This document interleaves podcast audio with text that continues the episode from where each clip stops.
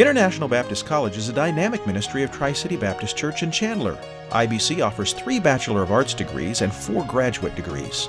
The professors at IBC desire to teach students how to think, live, and lead from a conservative biblical worldview. Whether you are pursuing a degree or laying a biblical foundation for your life, IBC will mentor you into ministry. Please check out our website at ibconline.edu or call 1 800 IBC 4858 for more information.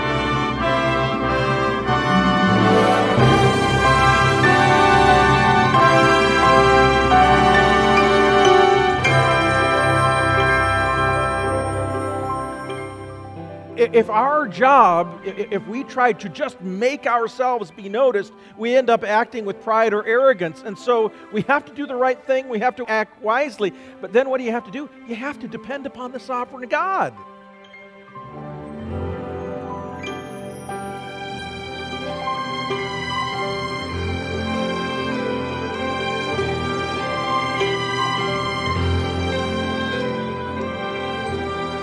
Celeste Montague. Welcome to Dare to Stand, a radio ministry of Northwest Valley Baptist Church in Glendale, Arizona, featuring the teaching of Senior Pastor Dr. Kevin Schaal.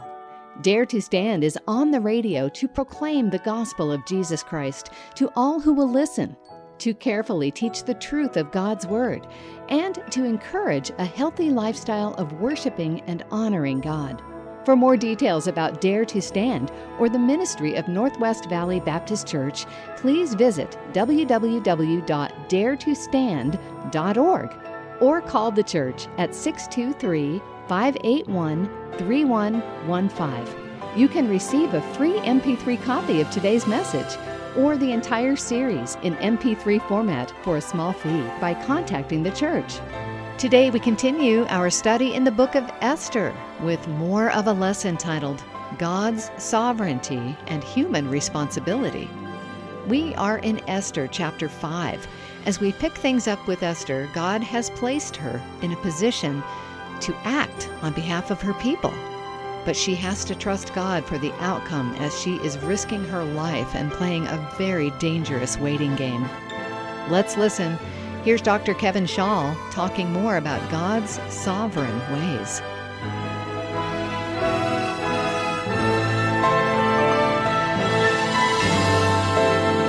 we talked about the idea of understanding you know you being placed in this place at this time for this moment again I, am thinking about ron's testimony this, this woman comes and says would you talk to my father someone talks to him them about talking to this God put them in that place at that moment for that purpose.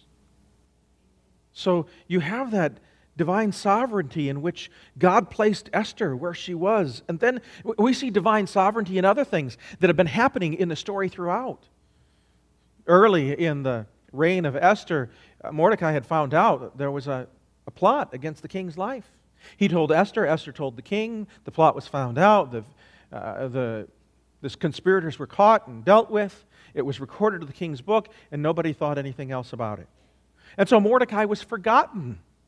But even, even it was God that caused whoever was in charge to forget about a reward to Mordecai.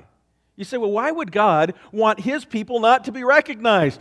Because God wants them to be recognized at a particular time, in a particular place. And so God uses that forgetfulness to provide a, a means of deliverance later on. Here's what we know about human, human responsibility human responsibility is obedient to God. If we start getting into the details of Scripture, we say, well, you know, God does all this and God does all that, and, and God does all these things. We have a great God. He is fantastic. He is sovereign. Nothing happens uh, uh, that doesn't happen according to His will. He always accomplishes His will. We know all of those things, and yet He has given us specific commands we have a responsibility to obey those commands, and there are consequences for disobedience. So, what does God demand? Well, He demands us to act. There, there are times when God demands us to act. In this particular case, in Esther chapter 6, God, through the circumstances of placing Esther where she was, through the counsel of her uncle Mordecai, put her in a position where obedience meant that she had to approach the king. She had to risk her life for the sake of saving her countrymen. And so God demands action. In this particular case, she makes the plan to action. But you know, there was action taking place already. There was a three day fast. People, uh, the, the Jews across the nation were fasting and they're praying for Esther. All of that's focused. We talked about that before. And so they're focused and they're praying or seeking God's face. Interesting. I just heard somebody say not long ago was asking about um, prayer. You know, if, if God is sovereign, then why do Christians pray? And, you know, it's, and some folks have had all these explanations. Well, it draws us closer to God and all of these things. James answered the, the answer to that. The effectual, fervent prayer of a righteous man availeth much. That's my answer to that question. Why do Christians pray? God commands us to, and the effectual, fervent prayer of a righteous man avails much. Answer the questions about Scripture with Scripture. And so these people were praying. We could go back and forth with this. I, I divided this message up into human responsibility, you know, God's sovereignty and human responsibility, and how we see, you know, both sides of this. And the more I go through the story, the more I find it. You know, it's just, it's like you just keep peeling it back and, and you see it over and over again.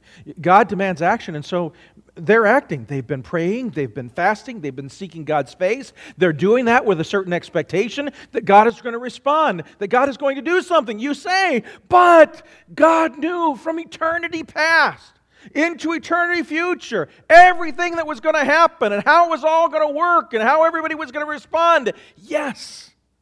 Yes, God knew all of those things. So prayer doesn't really change anything. Wait, wait a second. One of our problems is this we think chronologically. Now, I don't mean to get too philosophical here, okay? But we think everything is in time. This happens, then this happens, then this happens, then this happens. But remember, we are creatures that are bound by time, and God is not. And the only way I can kind of explain this to you is explain it in time terms. Did you know that God can answer a prayer that you pray before you pray it because He knew you would? Well, does that mean that your prayer had no impact? Absolutely not. But it didn't happen before He answered. Well, with God, He knew you would. God's not bound by time. So forget about it and just obey. You say, but I'm, but I'm trying to figure it out. If you try to figure it all out, it'll just turn your brain to smoke. It'll just turn it to mush. S- some of these things we're trying to figure out how God works everything out. C- can you just be patient with the fact that He's bigger and inexplicable and better than you are, and all we need to do is obey Him? And so he demands action. They pray, and then she has a plan. Now, I don't, you know, we don't really know what's in the mind of Esther here. There are some things that happen in this particular chapter. After all, she does two banquets. Two banquets for the, for the king. I don't know exactly what was in the mind of Esther. I think I have, I think I know a little bit of what was in the mind of Esther, but, but I'm not sure. But here's what she does. The first thing that she does is she dresses herself in royal robes. Now, it came to pass on the third day, Esther put on her royal apparel. The actual wording there is she dressed herself in royalty. In other words, the queen made herself look like the queen. Now, this is, you know what, this is wise action. Uh, she didn't dress like a slave girl, she didn't dress like an Israelite girl. She dressed like the person that she was in the position that God placed her. A, that was in a position of special relationship to the king. It was in a position of authority and responsibility. It was a position of reverence and respect in the land. So she acted wisely, not foolishly. And then notice what she notice what it says. And she stood in the inner court of the king's house over against the king's house. I'm not sure exactly how it's set up, but, but what it seems that there was a place for her to stand where she could be seen by the king, but not really approach the king. She figured it out that she stood there and she waited then for him to respond. She acted wisely, not foolishly. She dressed in her royal robes. She stood in a conspicuous place. Here's what you say well, of course, Isn't it interesting always be, after the fact when you read a story like this? You, you say, well, of course she reacted logically. This is the way she should have reacted. Well, is it? Uh, you know, she could have dressed it, she could have put on her sackcloth and ashes like the rest of the nation of Israel, which would have been completely inappropriate for the king or for the queen of this nation. And she could have run screaming and, and moaning into the presence of the king and begged him to save her from certain death. I'm not sure how well that would have worked. But instead, she patiently, carefully, wisely chose to act. She acted, by the way, with respect and honor.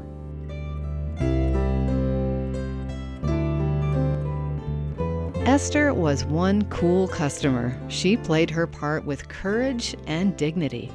And we can learn much from her in this situation. Stay tuned. Dr. Schaal will be back with more in a moment. You're listening to Dare to Stand with Dr. Kevin Schaal as we continue a study in the book of Esther. Dare to Stand is a radio outreach of Northwest Valley Baptist Church. Please visit daretostand.org for more details about Dr. Schaal's church or this radio program. Now, here's Dr. Schaal to talk about an addiction recovery discipleship ministry going on at his church, Northwest.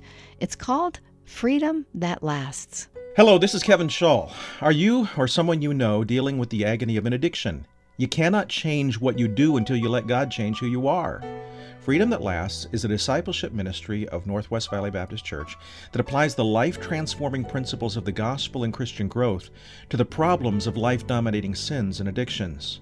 All of this happens in an atmosphere of love and accountability.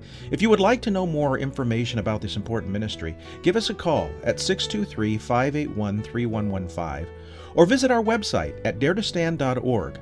Go to the homepage and click the Discipleship Connections button. Thank you, Dr. Schaal, and please contact Northwest Valley Baptist Church at nwvbc.org or call 623 581 3115 for more details about the Addiction Recovery Discipleship Ministry called Freedom That Lasts. And now, let's get back to Dr. Schaal as he continues to tell us more about Queen Esther and the favor she receives from the king. Here's our teacher. It says, And it was so, when the king saw Esther standing in the court, that she obtained favor in his sight. And the king held out to her Esther the golden scepter uh, that was in his hand. So Esther drew near and touched the top of the scepter. You know what she did? She acted in a way that did not bring shame on the one that God gave her to be her husband. She acted in a way that allowed him to maintain a certain level of honor and dignity. But you say, well, he was an unsaved pagan. That's true. But she still, he still was her king and her husband, and she treated him with respect. So human responsibility is obedient. It acts, and it acts wisely, not foolishly. But it's God who changes hearts. God is the one that makes others notice. I, I, I don't know exactly the way the setup was, but I, I suppose it would be possible for the king not to have shown up on that day that Esther stood there in the courtyard waiting for the king to notice. Um, it might have been that the, ki- the king was so busy about doing all kinds of other things, he might not have even noticed. Even if he was there, he might not have noticed her already. After all, wives, you know husbands can be like that. You know, you got that new dress and you walk around the house and that is, have you that happened with you? You walk around the house in that new dress and he never noticed. Got the haircut, he never noticed. He can been so busy about so many other things that he just doesn't notice. That God is the one who who makes people notice. And you understand, with regard to our, to our ability to communicate Christ to others, it is God that makes them notice our faith. It is God that makes the boss notice your honesty. It is God that makes the boss notice your hard work. And it, it doesn't always happen but if our job, if we try to just make ourselves be noticed, we end up acting with pride or arrogance. And so we have to do the right thing, we have to act wisely. But then what do you have to do? You have to depend upon the sovereign God. It's God that makes others notice, and it's God that gives us favor in the sight of others. And the king saw her, and there's something in his heart that melted. Now, you say, well, it was, it was, it was God just changing his heart. Well, it's also that Esther was beautiful. I mean, that was how she got to be in this particular position. I mean, she just uh, she attracted his attention. You say, well, see, that's just human. Wait a minute. Who gave her that beauty? I mean, that, that beauty was given to Esther for a particular purpose, for the purpose of saving her people. And so it, it's God that gives us favor in the sight of others. Uh, the idea of goodwill, Uh, the idea of favorable, favorable treatment. So he sees, and, and it says, and so it was when the king saw Esther, the queen, standing in the court, that she obtained favor in his sight, and the king held out to Esther the golden scepter. He, he looks and he sees, and is just his countenance has changed as he looks at Esther. And it's, you know, maybe he's dealing with the, the affairs of court and all the questions that are going on with administration of the, the land of Persia. And when he sees Esther, what a welcome sight. And his, his countenance changes from that hard business type of uh, activity to it just melts. And he smiles and he holds out the scepter and she walks and she, and she touches the top of the scepter. And then the king says to her, and this is where we see the favorable treatment. Then the king said unto her, What will thou, Queen Esther? And what is thy request? It shall be even given thee to the half of the kingdom. Now, I know when you were in junior high or high school, you're reading this and you said, given to thee even to the half of the kingdom. Ah, well, I'll take half. Yeah, we'll take half. Now, what, this was a custom in those days. In fact, it was throughout the ancient Near East which was a sign of a great compliment of a superior to an inferior. And it was also a sign of great trust. Listen, I would even give you to the half the kingdom. Now, I know you're a trustworthy servant and you wouldn't demand such a thing. Th- this was a recognition by the king, Xerxes, of the trust he had placed in Esther. Um, and by the way, sometimes this type of statement did get the kings in trouble. In fact, uh, Herodotus records that it got Xerxes in trouble because there was another woman that he said, I'll give you into the half of a kingdom, and she requested a valuable robe. And uh, eventually it created a scandal in the kingdom and loss of life and all kinds of terrible things. But what he meant here is Esther, I am placing you in a position of tremendous favor. I care for you. I am precious. Uh, you are precious to me and I want to show my love to you. And um, it, is, it is God that placed that favor in the heart of Xerxes for Esther. And God can do the same for us, give us place of favor. We see it with other people in Scripture. It, it, it, that kind of favor went with Joseph wherever he went. When Joseph was sold into, I mean, he had that favor with his father. Then he had that favor when he was sold into captivity in Egypt in Potiphar's house. He had the same favor when he was in prison in Egypt and rose to the chief of the prison. And then he finds himself in the favor of the Pharaoh of Egypt, rising to the second in command of all the nation.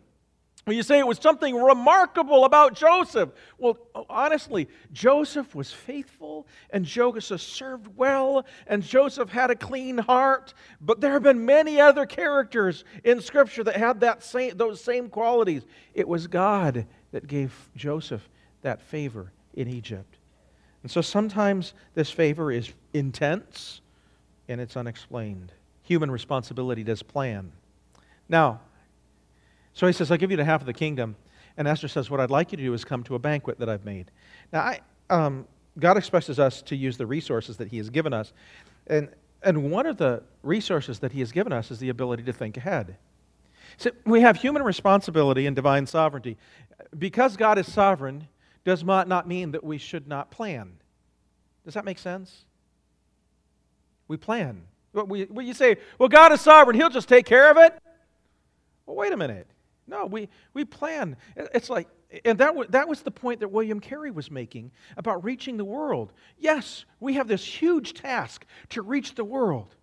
And so we have to make plans and we have to see people and we have to plan for reaching a nation and all of that. And we need to, we need to attempt great things for God, just like the early church did. In fact, when William Carey made his case to the church, that group of pastors there in England, he went back to the early church and he traced the lives of all the apostles.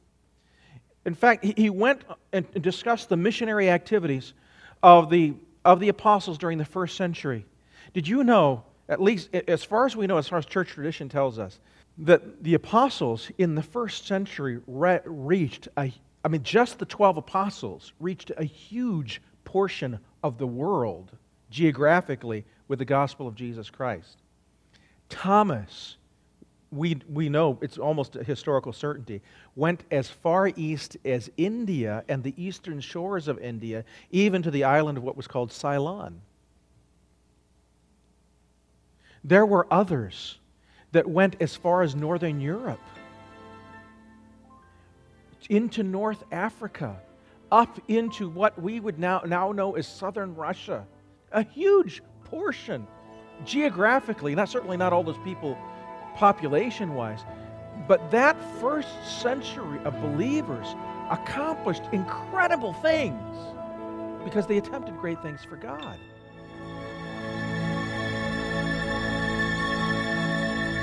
That balance between trusting God and doing everything we can to accomplish great things for God is where we want to be.